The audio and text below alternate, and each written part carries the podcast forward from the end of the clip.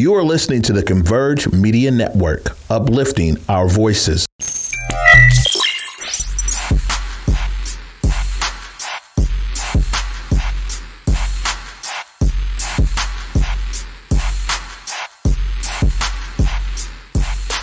Hello, everybody. Sorry this week's episode is late. I'm not going to front. These new studios are very nice. I enjoy recording in them, but there's a lot of buttons in here, and I definitely had to find someone from the tech department to come in here and show me how to change the screens. So we are here. Hey, how you doing? Hope you guys are all doing mighty fine. Of course, this is another episode of The Rewind with Besa, and we are currently on season two, episode two. So today, of course, we have to talk about friends of Waterfront's block party that's happening this Saturday. I'll be there. G Prez will be there. Trey Holiday will be there. We also have to talk about Hadestown because in this particular uh, episode of Rewind with Besa, at the end of the video, I am going to have an interview that I do with Levi, who happens to play Hermes over in Hadestown. Let me tell you, that interview was so good. Like, he talks about being LGBTQ. He talks about being a Southern boy. He talks about not getting pigeonholed into certain types of casts just because of his accents. He talks about,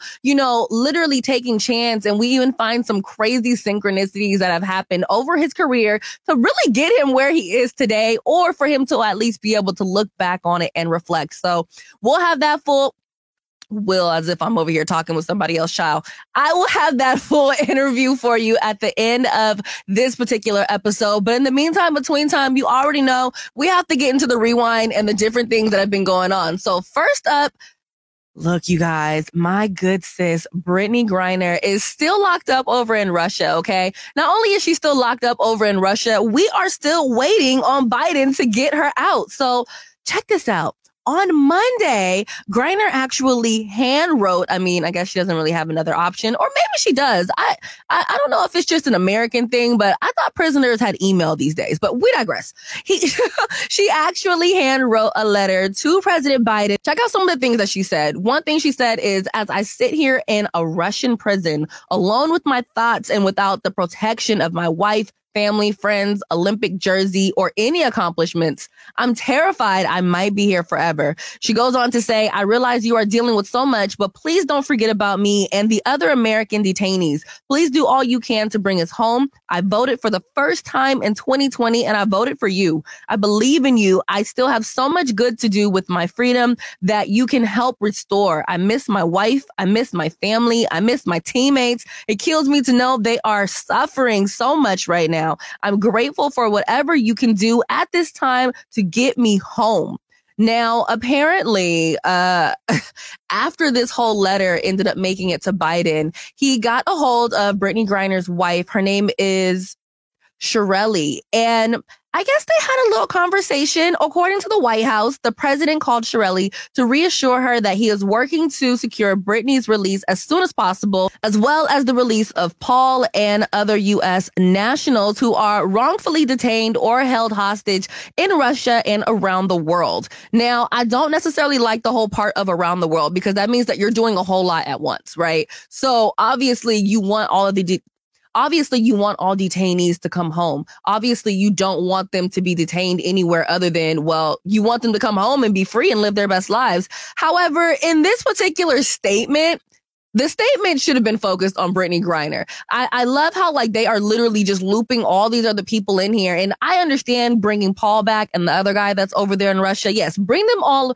back at the same time. But for them to literally add in that we're trying to bring back um, everyone that has been detained around the world at the same time, it almost makes it seem like, girl, we don't know when we're to get you back. We need for you to sit tight. Um, we will come back to you in a little bit. And I'm just like, how hard are you guys really trying? Like, how much of a factor is this war really playing in her not coming back? I just, I don't know, child. I just, it's one of those things where, you know what? My friend King only says it best. Kamala, Kamala, Kamala, what are you and Joe doing? What are you and Joe doing? Kamala, Kamala, I'm saying you first. What are you and Joe doing? What are you and Joe? And that's on period. Okay. What are y'all doing in there?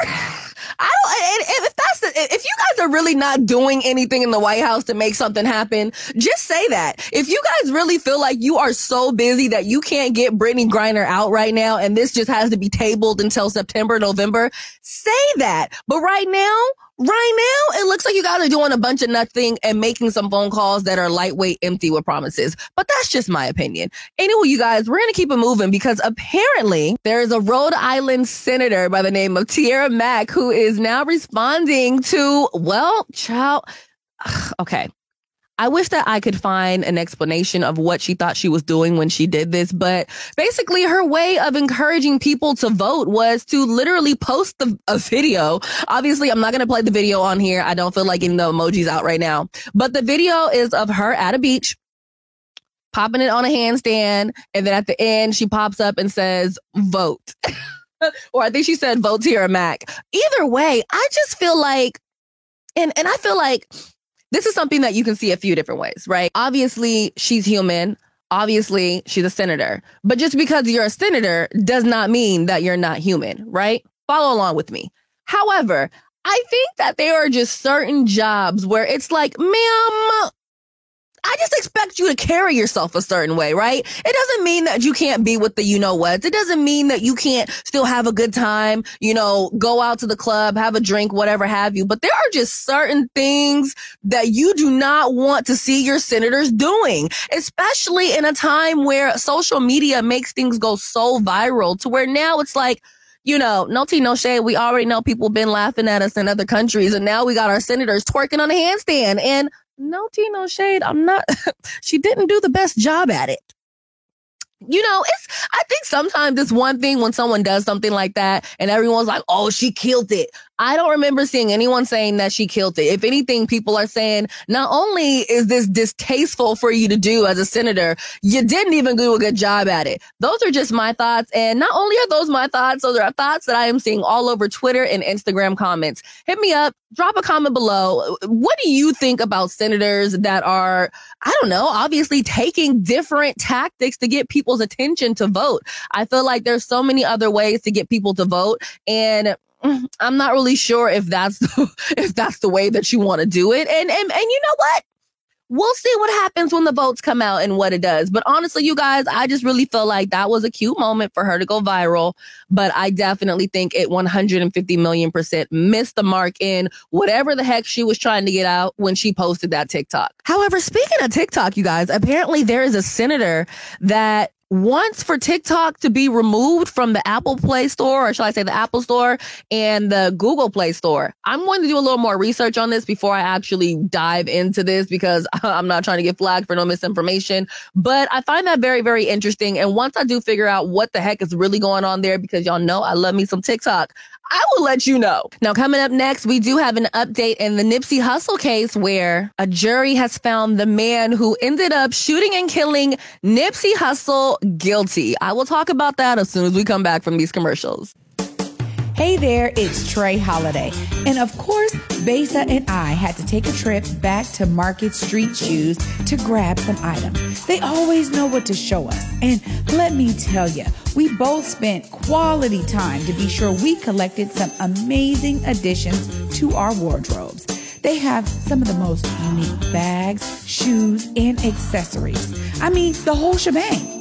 It's always a good time when I get to shop with my girl Besa. Make sure you go check out Market Street Shoes, y'all, and you too can walk out with some dope gear.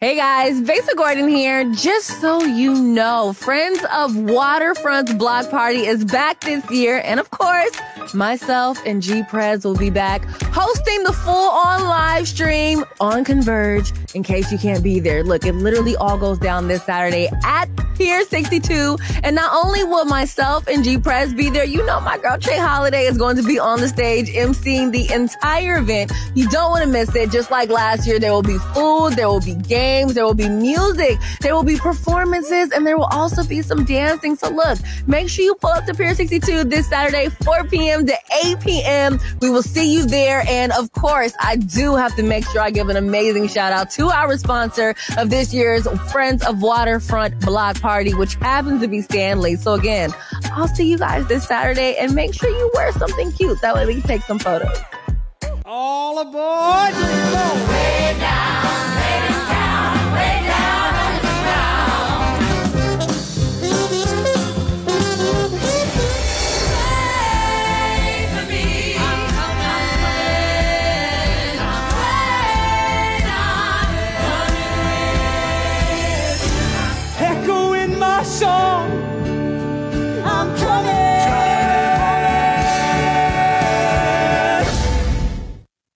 Okay, you guys, check this out. First and foremost, welcome back. You are still locked into the rewind with Besa. Obviously, I am your host, Besa Gordon.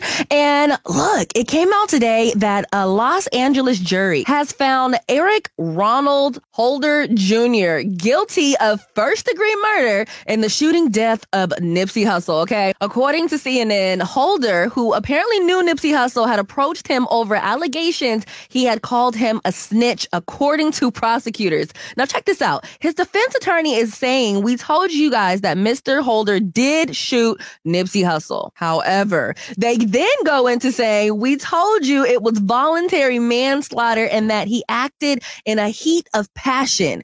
And we told you what that heat of passion that he acted on consisted of. It consisted of being called publicly a snitch by someone as famous as Nipsey Hussle. And we believe that is what the evidence showed. Now, check this out. The prosecutors are saying we have a step by step carried out plan to return to the parking lot and kill. It's not done in the heat of passion. In fact, it's done 10 minutes after the conversation. In fact, it's done after he shakes Nipsey Hussle's hand. Now, in case you guys don't know, Holder is going to be sentenced on September 15th. Of course, his attorneys are planning on appealing. Look, you guys, I would be lying if I said that I was mad at this ruling because I'm not.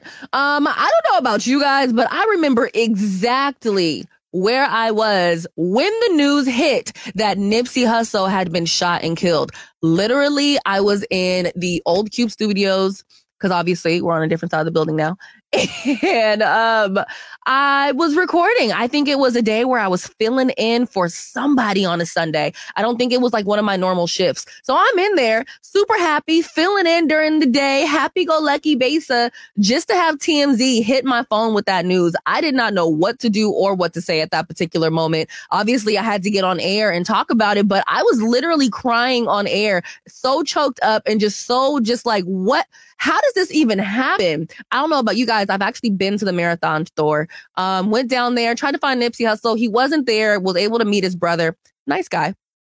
I ended up also grabbing a hat, but to see where Nipsey Hussle's career was going, to see the influence that he was putting out in the world, to see how much people were gravitating towards not only just his words, but his ways of living and, you know, Dr. Sebi and everything that he was really just teaching everybody. Just for that to all be lightweight, I don't want to say it was derailed, but it was definitely put on a hold because obviously we have everything that he created musically, right? We have all of the stuff that he did interview wise, right? We can look back at his old tweets and see what he said, but we're not able to hear from the future Nipsey Hussle. You know, there was a point when uh, Nick Cannon was supposed to be finishing up the documentary that Nipsey Hussle was starting for Dr. Sebi, and I don't know what happened with that.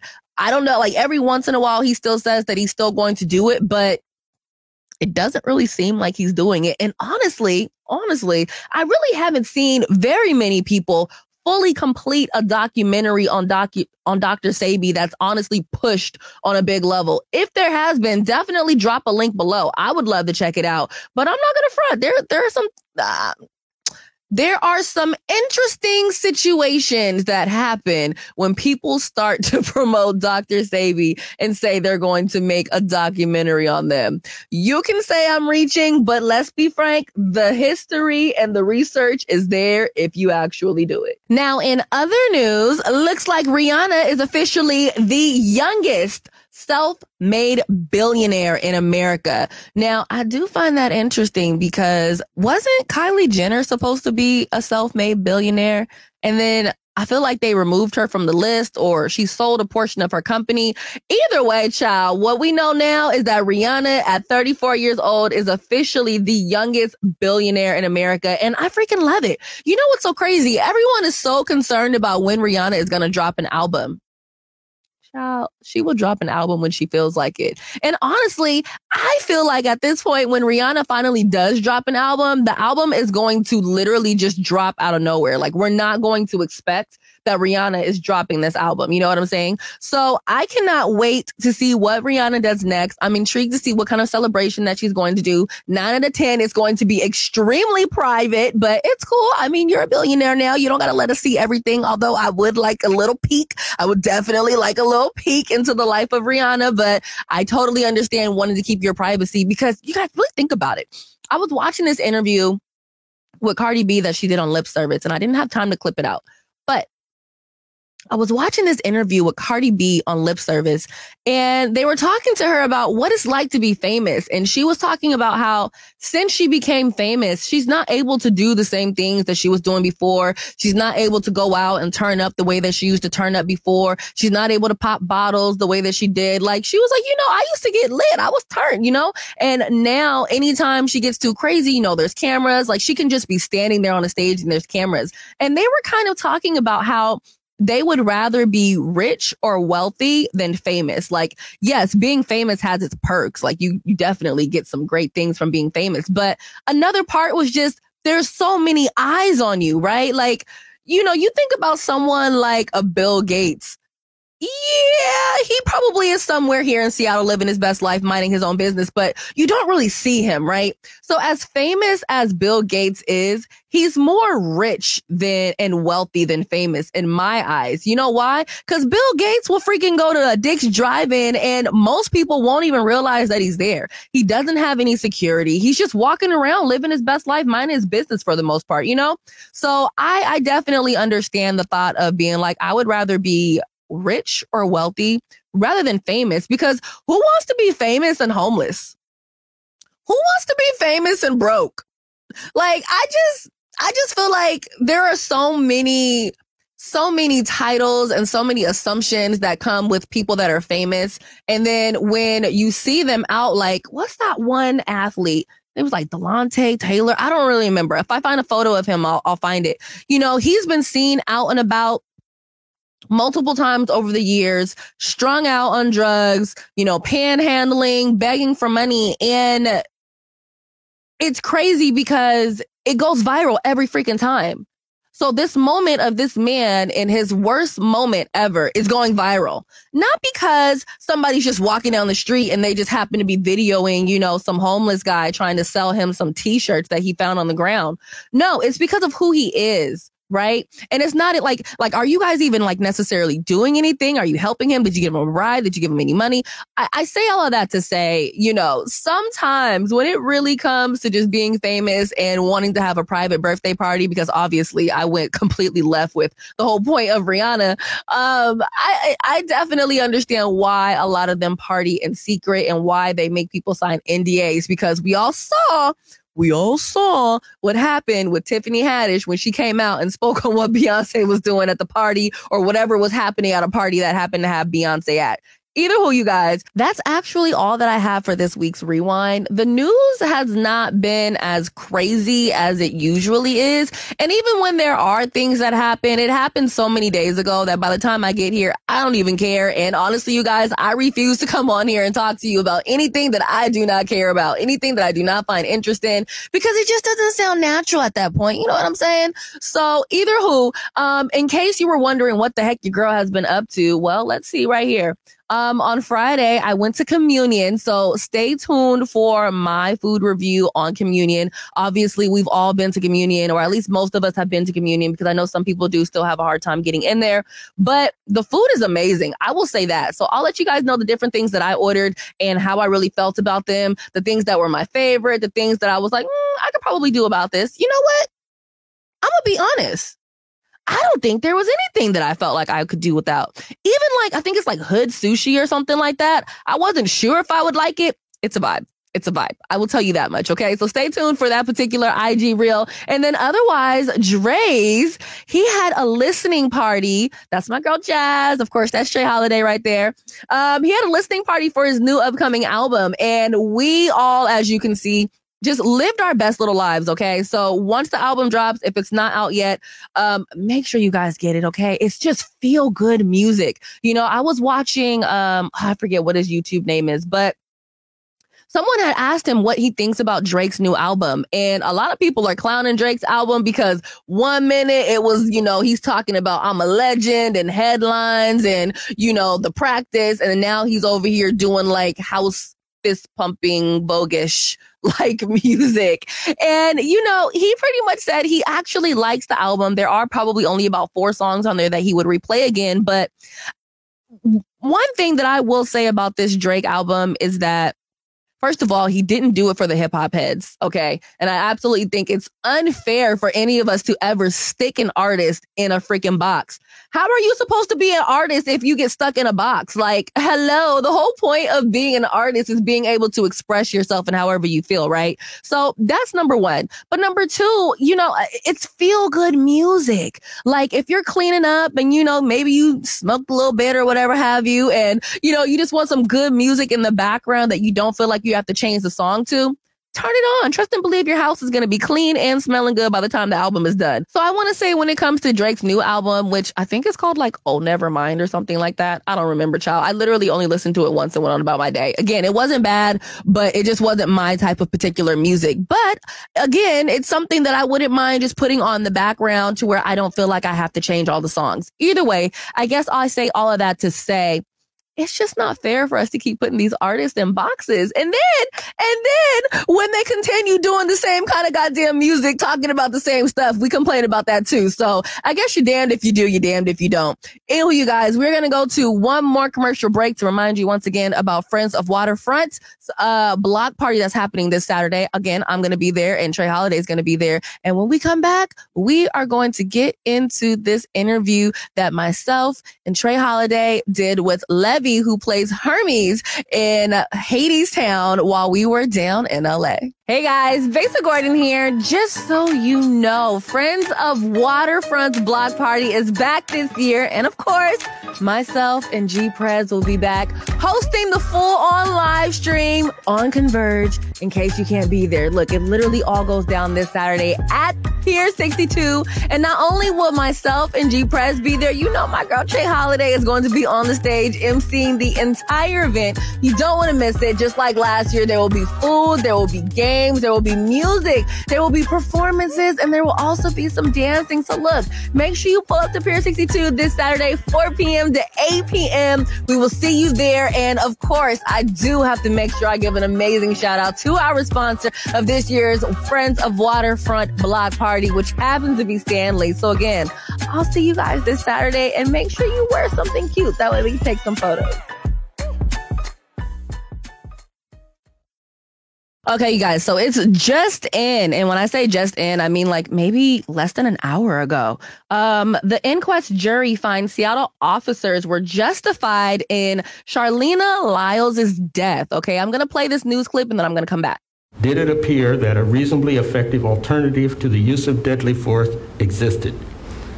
Six jurors responded no as to each officer. The answers from six jurors to 123 different questions weren't all the same, but there was a unanimous decision.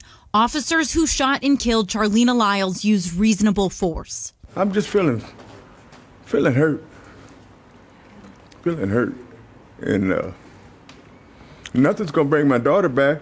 But I was hoping that they could at least be accountable for the actions that they did. In 2017, Lyles called 911 asking for help at her North Seattle apartment.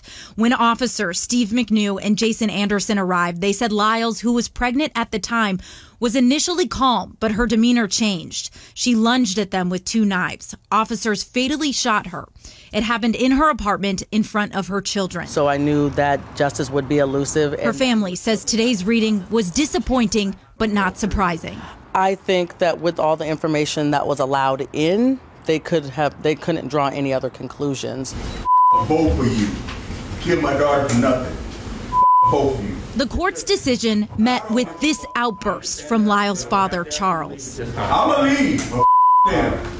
a moment he quickly apologized for outside the courtroom. And I didn't mean to blurt out in court, but I was just so angry, you know. And the only thing I can say to them is F them, you know. I'm not that type of person, but that's the only thing I could could say because they killed my daughter.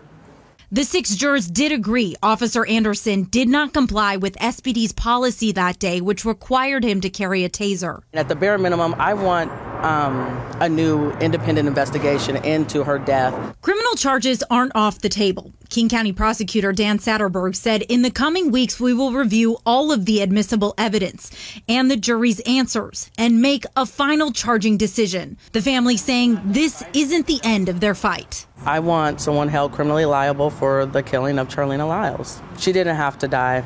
In 2021, the family settled a wrongful death lawsuit with the city for $3.5 million.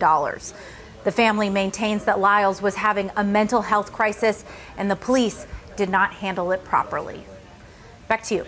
Okay, you guys. So this is one of those cases where I kind of follow it, but I don't follow it as closely as I possibly could just because I do my best to keep my spirits as high as possible. However, I find it so interesting that, you know, in 2021, and this is according to King 5, the family of Charleena Lyles settled a wrongful death lawsuit against the city of Seattle for 3.5 million. The family maintains that Lyles was going through a mental health crisis and police did not handle it properly.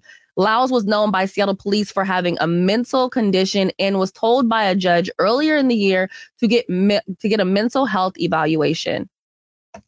What I think bothers me most about this particular situation is that I've personally had a mental health issue where cops had to come in and restrain me. They did not, as far as I can remember, because I was literally mentally in and out of it.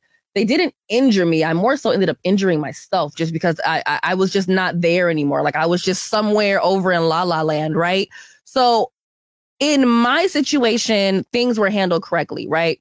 The police got me on a gurney. They took me to the hospital and then they tried to take me to a psych ward. And I was like, we're not doing that. So I ended up staying with family for a few months. However, in this particular case, you know, I, it's one of those things where it's like, if the police know that you have mental issues, why not why not bring someone proper to come handle the situation? I think the way that they actually restrained me, it was with handcuffs so I could stop flopping around for a little bit. But there was a point when they just kind of like started massaging my shoulders, they massaged my legs, and then uh, I actually I actually wasn't even wearing any clothes that day. You know what? We're not doing that. So I'm gonna be honest, you guys. I was really going to go into more of my mental health situation that happened with me. And thankfully, I'm able to talk about it these days, but I'm not ready to talk about it. So, what I'm going to say and is is just what I'm going to say is this. When it comes to situations with people that have mental health, sending out cops is one thing. But sending out cops that do not have the proper training, the proper capability to deal with someone that has mental health issues, especially when you know, right? It's a little different when you don't know. They fucking knew. they knew. It's probably in her chart a lot of the times when you have someone that you're constant, you know, maybe you're in and out of court or you're in and out of the hospital and you're in and out of contact with the police, they have a whole file on you. They know what they're dealing with when they come to you. So, you know, uh, the excuses of it being justified, it doesn't sit well with me. Anywho, uh, let's go to another commercial break. Hey there, it's Trey Holiday. And of course, Besa and I had to take a trip back to Market Street Shoes to grab some items. They always know what to show us. And let me tell you, we both spent quality time to be sure we collected some amazing additions to our wardrobes. They have some of the most unique bags, shoes, and accessories. I mean, the whole shebang. It's always a good time when I get to shop with my girl Besa. Make sure you go check out Market Street Shoes, y'all, and you too can walk out with some dope gear. Hey guys, Besa Gordon here. Check this out. Hadestown is coming to Seattle. And you know what? I need to make sure you guys understand this is not a drill. So let me take my glasses off for a second. Hadestown is coming to Seattle, and the first day that you will be able to see it is going to be at the Paramount on July 12th. And you already know myself and Trey Holiday will be there. Fun fact, when Hadestown was first premiering over in LA, uh, Broadway Across America actually sent myself and Trey Holiday down there to not only see the show, but to literally interview all of the actors and the director. And let me tell you, if there's one thing about me, I'm not that big on seeing things multiple times, but this right here, this show right here, I plan on seeing it the first day that it comes to Seattle. So look, if you have not grabbed your tickets for Hadestown, you are missing out. And as someone that is a hopeless romantic, I let you know now you will not be disappointed when you go see Hadestown from the acting, the music, to the freaking theatrics, to even the stage setup. You will love everything about Hadestown, even if you're feeling like, you know what, I don't know if I'll be able to relate to anything in here. Trust and believe you will be able to either relate to something or gravitate towards something within Hadestown. Tickets are on sale now and you will be able to see Hadestown right here in Seattle at the Paramount from July 12th to July 17th. Please grab your tickets now before they sell out.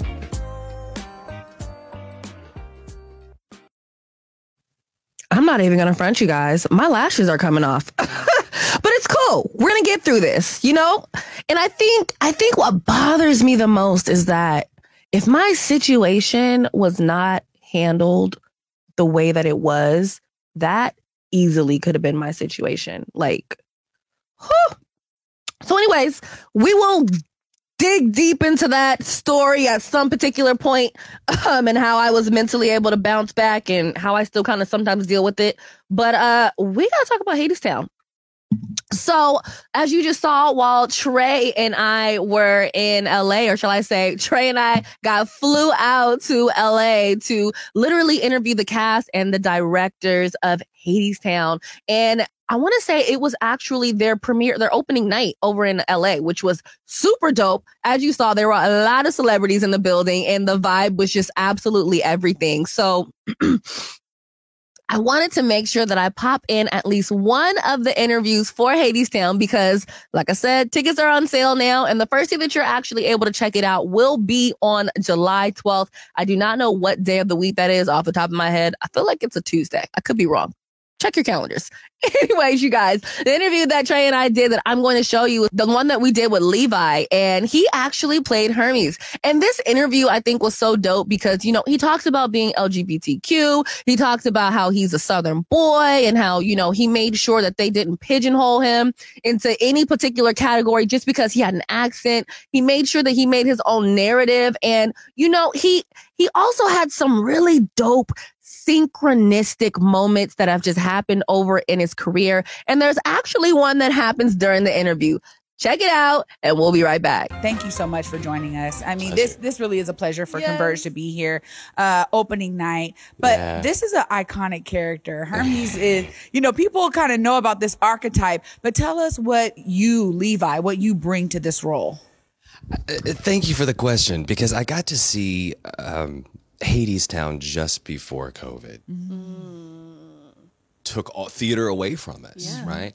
And I was hit with this experience. And I sat back and I said to myself, not only is this uh, in in my world as someone who has been a singer songwriter for years, who has had music in a lot of primetime television shows, but like in seeing the journey of Anaïs creating something and then turning it into a theater piece was very interesting to me. But specifically the role of Hermes, I think beyond the fact that these melodies, the fact that they are born from blues and and and gospel and stuff that as you know a Tennessee boy uh, is a part of my DNA, but uh, it was it was also the message that he speaks of. And I think that if you look deeply into what Hermes is trying to accomplish, he's trying to tell us that we may repeat this story over and over, just like we repeat the same men in our life or the same relationships or the same thing. But when we stop and realize, well, what are the, what are the beliefs, the thoughts, the feelings at work within me that keep attracting the same thing over and over again? And that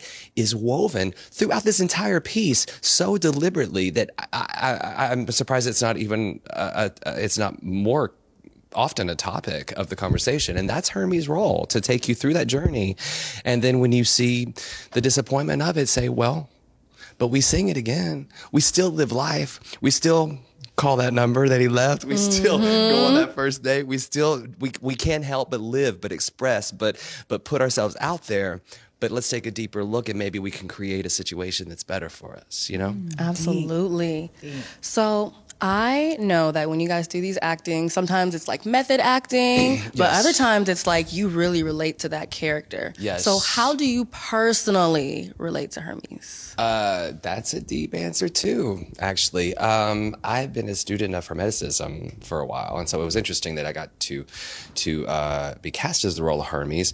Hermeticism is also very metaphysical, and that as a licensed spiritual practitioner, I found it very interesting that I would be handed someone who I actually had been reading about Hermeticism and about the ancient history behind who Hermes is considered like the father of, like different thoughts and stuff. So like I kind of like personally love that.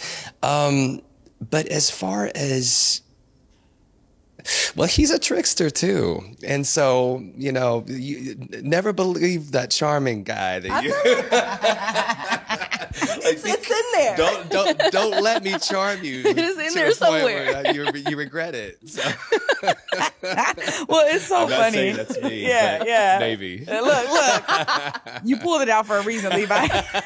He's like, look, the synchronicity put me in this spot to do this character for a reason. Absolutely. But like f- for real, there's something about this role that I really have always felt like if it came to me initially, I I feel like this role was made for me, you know? And and props to a creative team who has allowed all of us to recreate our interpretation without tying our hands. Mm-hmm. Because that took some boldness especially when you've got something that's like eight tony award wins you kind of want to you kind of want to make sure the the train keeps moving in the right direction mm-hmm. right and so that was i thought that was pretty generous of them actually yeah. Yeah, you're right too, because you know all shows don't do that. But I think you know a, a good show is going to really resonate with that particular cast, Yeah. and find ways to bring it out of them. I mean, we're talking about this show winning eight Tonys, but you yourself have won Tonys. I, I need you to tell I us. do have one. Yeah, you Yes, to- I do. I need you to tell us about that journey for you, and then for you, you know, as an actor, that's such a huge feat for anybody who's giving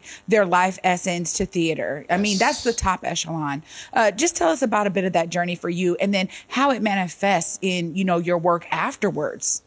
it it was an unconventional experience in that I love new works. I love workshopping new material. I love originating characters. Most of my stuff that I've done in my 20 years of theater has been a lot of roles that maybe people have never seen because I was developing them and, and you never know what's going to hit, right? I was developing this musical called uh, One Red Flower um, by Emmy Award winning director Paris Barclay. I actually want to check that. He might be the first black man to win an Emmy Award for his. I, we, we should see if that's true or not. But but he has been uh, like since working with him in 2001, he's kind of became a mentor of mine. I had just come here to town here in LA, and and uh, he kind of took me in, saw what I could do, and we had this beautiful story about five guys in their one year tour of duty in Vietnam. We developed it in here. We developed it here. We developed it here. We went to the Kennedy, Kennedy Center, developed it there, until finally we were lined up for a theater on Broadway. And then 9/11 happened a month later. Stop. Right, but we weren't even in the theater yet. And at that point, the producers were saying, "Well, I don't know that the consciousness of this country can deal Yeah. with a story like that right now." And so we call, we all came back home to Los Angeles, and I thought, well, there was my Broadway debut all of us guys, all five of us. Um, and the producers of One Red Flower had gotten a script. I like to call it a little hillbilly skit. Um, one Million Dollar Quartet, story about Elvis Presley, Jerry Lee Lewis, Carl Perkins. Johnny Cash, and they knew that I played Southern characters well, and that I that I had a, the, a knack for that, being a Southern boy. But uh, they heard that I had played the piano a little bit. Well, little did they know that like it is an extension of my body. I mean, I that is I, I grew up not only full scholarship of classical, but I was playing Jerry Lee Lewis music at 12 years old at family reunions. Like so, so like what synchronicity, right? I never auditioned for the role once I did the first table reading, and I developed it from 2004 to 2010. So it took that long to really find the story and give it love and develop. And I arranged a lot of music for the for the musical, um, and there and there we were. 2010. It was like unexpected. I didn't think against a story like One Red Flower. I thought, well, this thing's just it's fun, it's cute, but it's not gonna really do it. And and I didn't know it was gonna hit, and it hit, and it was powerful What a journey. and life changing. Yeah, and I thought it was a disappoint. I, I I thought I would be forever disappointed that my Broadway debut happened, and then all of a sudden, Look at things happening when they're Quartet came my supposed to, man. Yeah, for sure. Speaking of other synchronicities, as you talk about one red flower, look right behind you. Yeah, There's right. one red flower literally right over your shoulder. like that's crazy. I'm That's like, that is crazy. wild. like you're just all synced up, okay? I love it. I That's love great. it. That's really So that's funny. okay, you you mentioned that people know that you play a Southern boy very well, right? Yeah. I'm curious to know what advice would you give someone that's also a Southern boy, but maybe they don't always want to be typecasted as that. I do think it's important to expand your horizons for sure. And it's funny because when I first moved here from Tennessee, I like to I like to do things that help me experience the spirit of a city. Um, and so I came here because I was singer songwriter. Um, I was like, I'm, I'm going to be about the labels. I don't care about this acting thing. But I had seen this magazine called Backstage West in the floor of this girlfriend. I was hanging out on her futon. Uh, thumbed through it. I'm like, oh well, this is this is a uh, audition magazine, and I know what a cattle call is, but never heard of this thing called Rent. So I was 169th. No headshot, no resume. Was like, I just want to see what this is like, what these what these highfalutin actors do when they get off the bus. And so I went, I was 169th in line and I auditioned for Rent for the role of Roger. And three callbacks later, they called me for the Broadway National Tour. And I was scared to death. So I hightailed it back home and I got myself into some really great education. Auditioned for Warner Loughlin Studios, which classmates like Ryan Reynolds, Amy Adams, some amazing classmates that I had, um, and learned the craft. And I think because I dug my heels in and said, you know, instinct, talent is is is great. It may crack that door open, but to sustain a 20 year career in theater, you know, I mean, there's there's roles that I have created and originated, like Jack the Ripper, which is an entirely East Londoner sort of like entirely different. You would not even know. It sounds very is a rock opera, very operatic, not the way I naturally sing. But being able to do that and create that role, hopefully that'll surface one day. The, the musical's still out there, but it's like the ability to do that is important, you know, and it scares me still. It takes risk, but at the same time, you have to trust that inner compass. As an actor, you have to trust your education and just, you know, damn what other people say.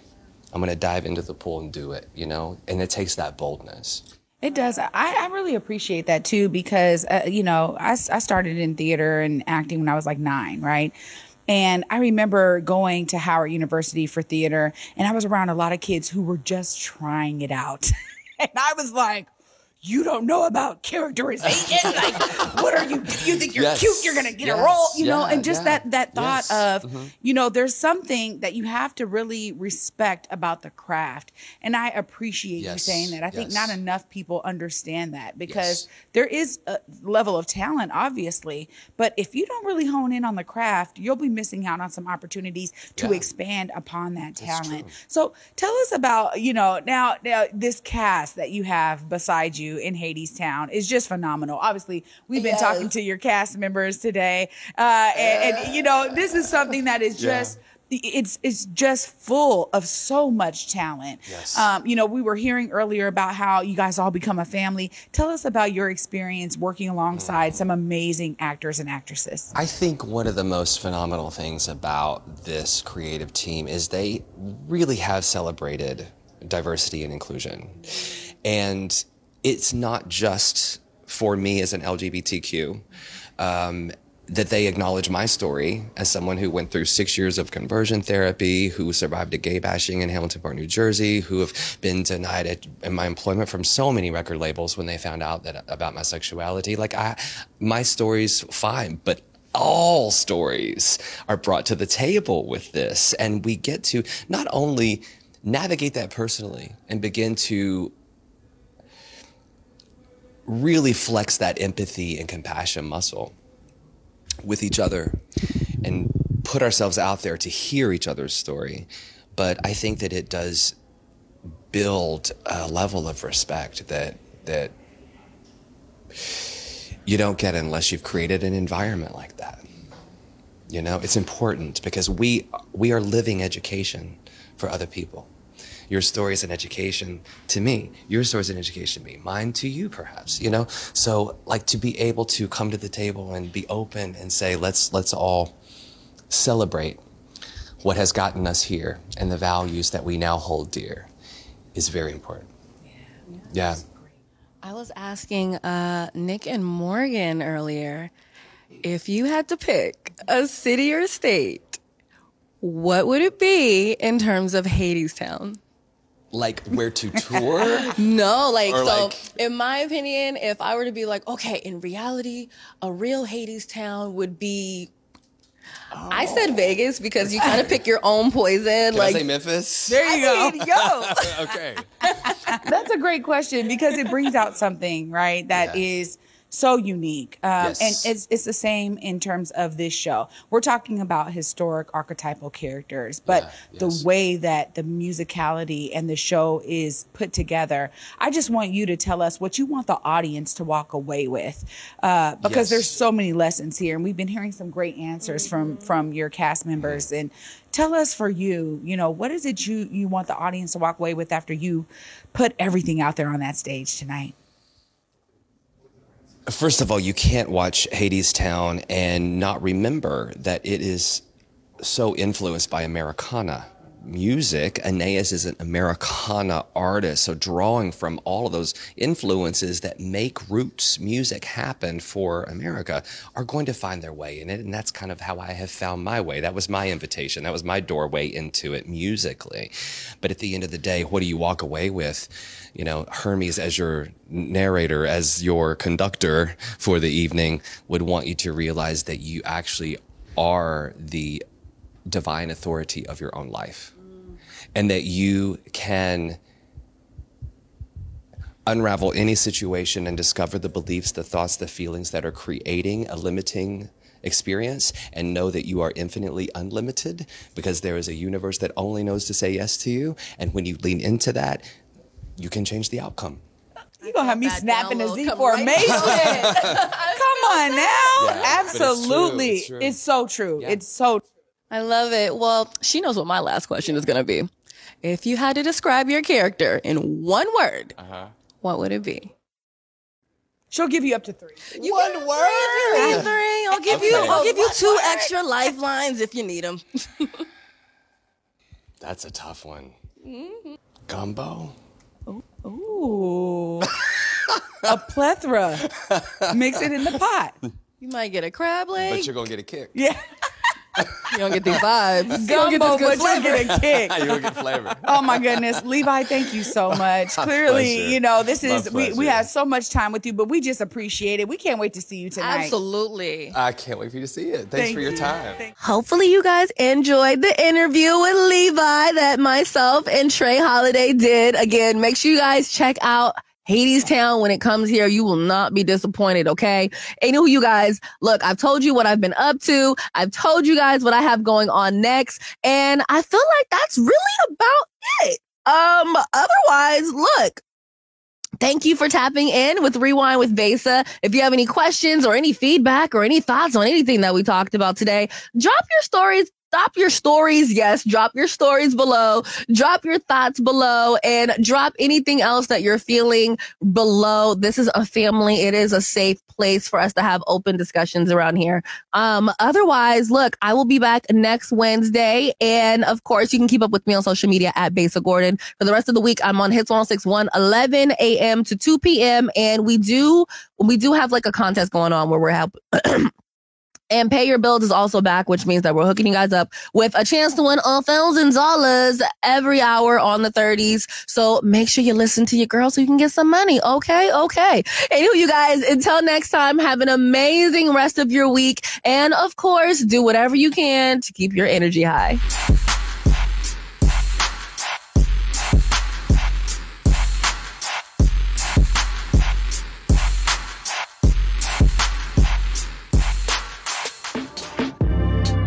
Converge Media produces culturally relevant content for Black and urban audiences. Our coverage is raw, transparent, and objective, praised by community leaders, government officials, and residents.